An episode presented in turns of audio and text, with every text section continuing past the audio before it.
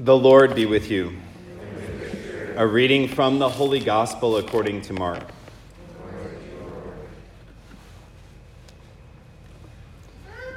The apostles gathered together with Jesus and reported all they had done and taught. He said to them, Come away by yourselves to a deserted place and rest a while. People were coming and going in great numbers, and they had no opportunity even to eat. So they went off in, a, in the boat by themselves to a deserted place. People saw them leaving, and many came to know about it. They hastened there on foot from all the towns and arrived at the place before them. When he disembarked and saw the vast crowd, his heart was moved with pity for them, for they were like sheep without a shepherd. And he began to teach them many things. The gospel of the Lord.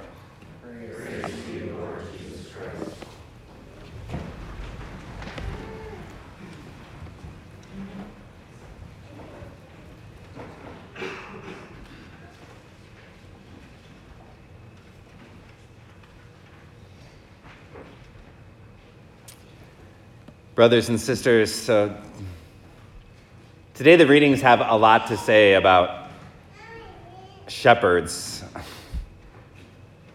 of the church and how we're meant to conduct ourselves.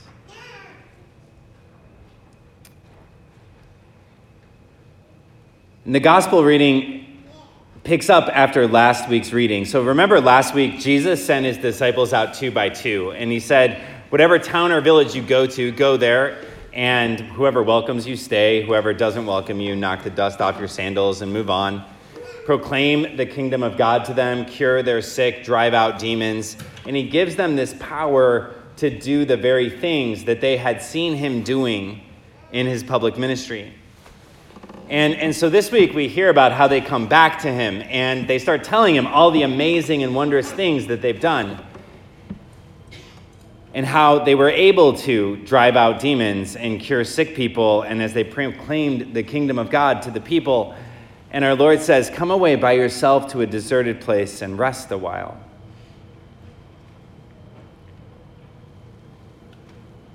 And when we hear that, and, and oftentimes in my life in the past, when I heard that, I, I kind of took it as like, man, they must have been really tired. So our Lord's like, let's go take naps.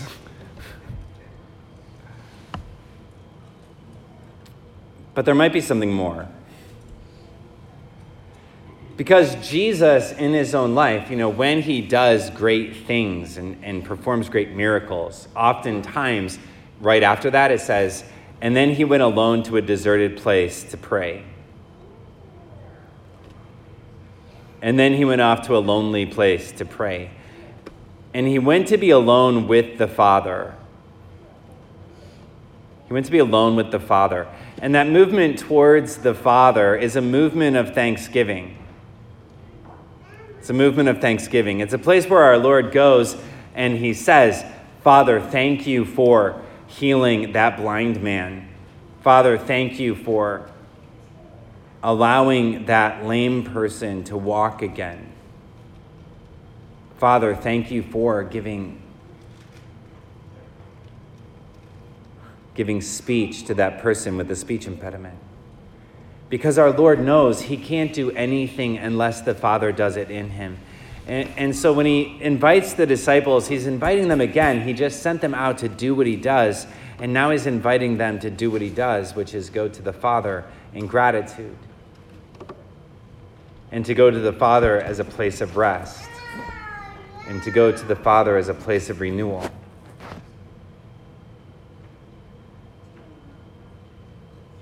Because none of us can do anything unless the Father does it in us.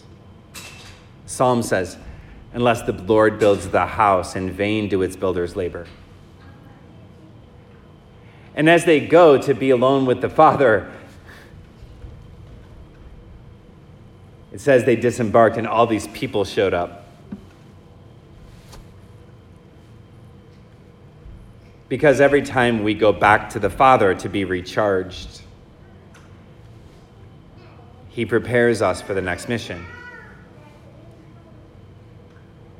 And our Lord looks on this vast crowd and it says he was moved with pity for them. And, and, and, I, and I never really like that translation, like he's moved with pity for them, because sometimes it doesn't ring well in our ears, you know. It, it reminds me of Mr. T a lot, if, if you're older than me, right? And, or like I remember working with a teenager once and he said, I don't want people to pity me. And, and I think a, a way that I tend to think about it now, or a way I invite you to think of it as he had empathy for them.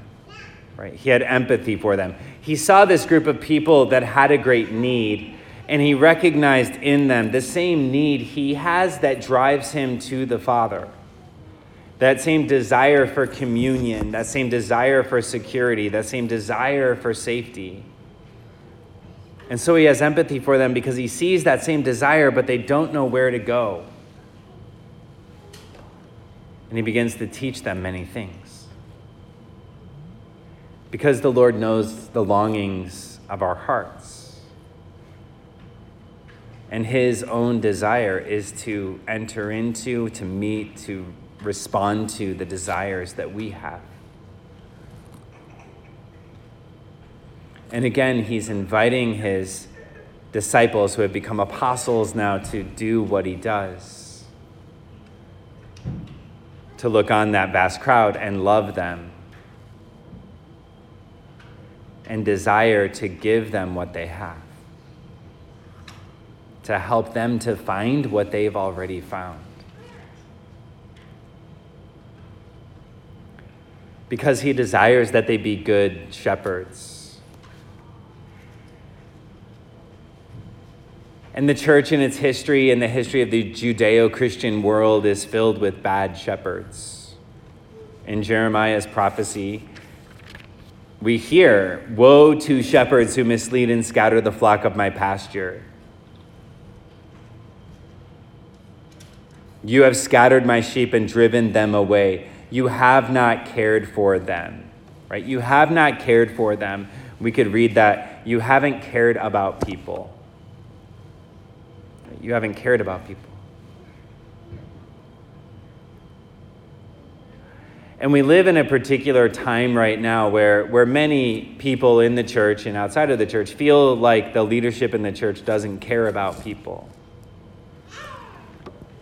And that be, can become hard and it can erode our faith and it can get in the way of surrendering our life to our Lord because the most painful thing that any of us goes through is when somebody who's supposed to love us doesn't love us well. And that can be any number of priests I've known in my life, it can be bishops.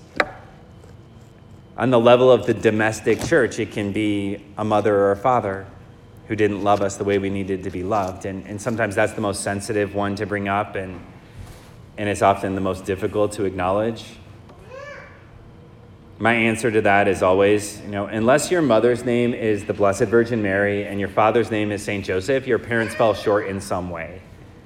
Like, it's okay. Welcome to the human race. That's why our Lord came into the world. And that's also why from the cross he said, Behold your mother, and gave us his mother, who is perfect, to make up the difference. That's why he gave us, in a real sense, St. Joseph to be our father, to make up the difference, to fill in gaps where there were was an emptiness. You know, and thank God for that. You know, many times in my priesthood, I've sat down with our Lord and I've said, Jesus, I totally botched that conversation. I need you to make up the difference. You know, I said the wrong thing. I was having a bad day. I was distracted. I need you to make up the difference. And that's a way of going back to the Father and letting Him do that. Because the danger otherwise is, is that when people fail us, we just don't want to trust anymore. And we don't know who to trust, and we start grasping at people to trust. It can be a temptation when there's a specific person that we feel like has failed us. So we look for another person to make up the difference, but that person isn't St. Joseph or Jesus or the Blessed Virgin Mary either. And everybody falls short except for those that are perfect. And I've experienced that very profoundly in, in my own healing process and, and kind of the, the way that I grew up in my family and and getting focused on like finding a surrogate family and, and, these are kind of things that I that I've done and tried and, and none of that worked until I was really ready to surrender everything to the one who really knows me and really loves me. And that's what we're called to do, especially when there's confusing things that are said, or we're called to do when we don't understand what the bishops are doing or when we don't understand what like all of those things that people get riled up about on social media and and, and maybe you don't check social media and I, and I affirm you in that and say just like keep keep going right? But but if you do and you get distracted by those conversations just like be on the lookout for that because it takes our eyes off the father and we see that dynamic and the reality of the fact that that's been going on for like 6,000 years because it, it really is the theme of Psalm 23 that, that is the responsorial psalm for today. And remember, the psalms were written by David, and, and David knows better than any of us the experience of having a leader and a religious leader and a surrogate father who failed him. You know, David was a shepherd. He was the sort of smallest of his brothers, and then he was anointed by Samuel to be the new king. And so he's brought to Jerusalem and he encounters Saul, who's the king, who's also the religious leader of the people. And Saul takes him in, and Saul's son, Jonathan, becomes David's best friend. And Saul gives David his daughter to be his wife, and he sends David out on campaigns. And David, fighting for Saul, like defeats thousands of Philistines. And, and when he comes back, the people start singing this song. Saul had his thousands, David had his ten thousands. And Saul gets jealous. He gets jealous. He's not like a father who wants his son to do better than he does. He gets jealous. And so he starts plotting against David and wants to kill David. And David has to go into hiding as the person that was supposed to love him and take care of him and mentor him betrayed him. And David writes this The Lord is my shepherd, there's nothing I shall want. You know, in the midst of Saul is not being a very good shepherd right now, the Lord is my shepherd, there's nothing I shall want. And he's able to see that through all of that and all of that confusion that, that our lord is in his life that, that our lord is the one that's guiding him and he's able to keep his eyes fixed on the lord. And the lord makes up the difference. And the fruitfulness of that is that when david had the opportunity to take vengeance and kill king saul he didn't do it Right? The story goes like he left a spear and a note. like, I could have killed you, but I didn't. Because the Lord is kind and merciful. It's another thing David wrote in the Psalms. And that's the place that we need to go. The Lord is my shepherd, right? Not like this YouTuber is my shepherd, not like this obscure religious leader is my shepherd. Like the Lord is my shepherd. Because otherwise our hearts just get all confused. You know, and this is particularly on my heart right now because because our beloved Holy Father, like he released this new motu proprio recently about the Latin Mass and and I read it very carefully and, and I didn't read a lot of social media about it, but I'm sure that what it's going to do is make people go like this and just kind of like become more entrenched in whatever division exists at this time. And, and, and so I just want to encourage everyone I can to keep their eyes on the Lord and to trust that our Lord has something He's doing there. And, and there's so many times that we have rules and we don't understand why we have a rule, or there's a correction and we don't understand where the correction's coming from. and we surrender to it, like speed limits. You know, at a certain point, somebody was going 90 through a neighborhood, so we made a speed limit because somebody broke a law, so we had to make a law. Or the Ten Commandments, right? There shouldn't be a need for a commandment that says you shall not kill, but we have a need for one because people were killing each other. When priests are disciplined, sometimes priests are disciplined and there's a penalty, and, and, and sometimes we read that penalty and we're like, I don't understand. This doesn't seem congruent with the crime, but we don't actually know everything about the crime. Nor does anybody want to know everything about the crime.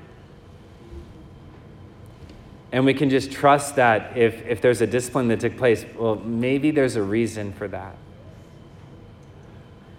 I, I found one of the most interesting things in that instruction that came out was that that the Holy Father says that the bishop should designate someone who takes care of those people that desire that form of liturgy. And the bishop must ensure that that priest who is taking care of those people actually cares about those people. That he has to make sure that they're taking care of the pastoral needs of those people. And there's something good about that because that would imply that sometimes it's, it's the case that there are clergy who can sort of like, you know, offer mass in a certain way or whatever way they do. It doesn't matter what form they're in, but they don't care about their people. I really wish that it would have said bishops must ensure that every pastor in their diocese actually cares about their people. Like, I would have liked it if it said that because that's what Jeremiah said in the prophecy today. And, and there's, a, there's a need for people to be cared for. And, and I have a heart for people in every spectrum of the church. Like, I have had the privilege of walking with people in every spectrum of the church. And, and at the end of the day, every single one of us in the church is somebody who's trying to figure out how to be loved by God and how to love each other. That's what we're all trying to figure out. We're all trying to figure out how to be loved by God. And then how to love our neighbor as Christ loved, as we were loved by God. And if we keep our eyes fixed on that problem, like how do I be loved by God more? Amazing things will happen.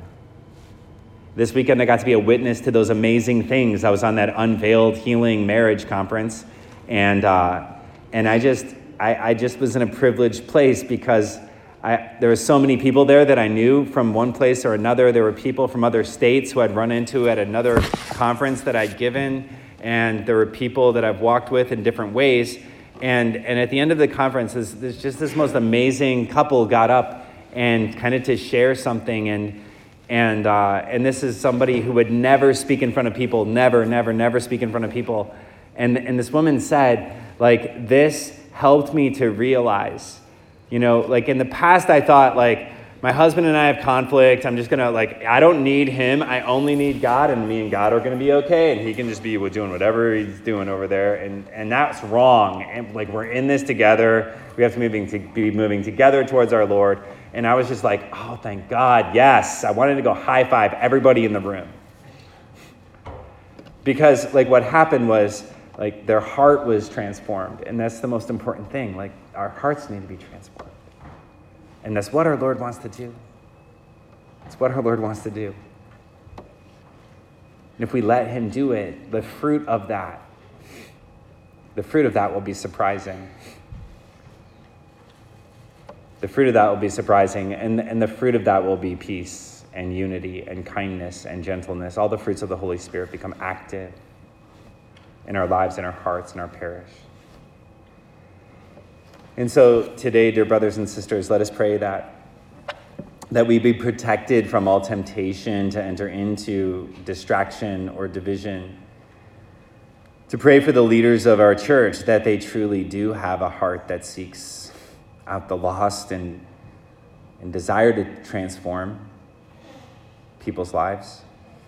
That none of us ever forgets that everything we have, we've received from the Father, and we don't forget to be grateful for what the Father has given to us.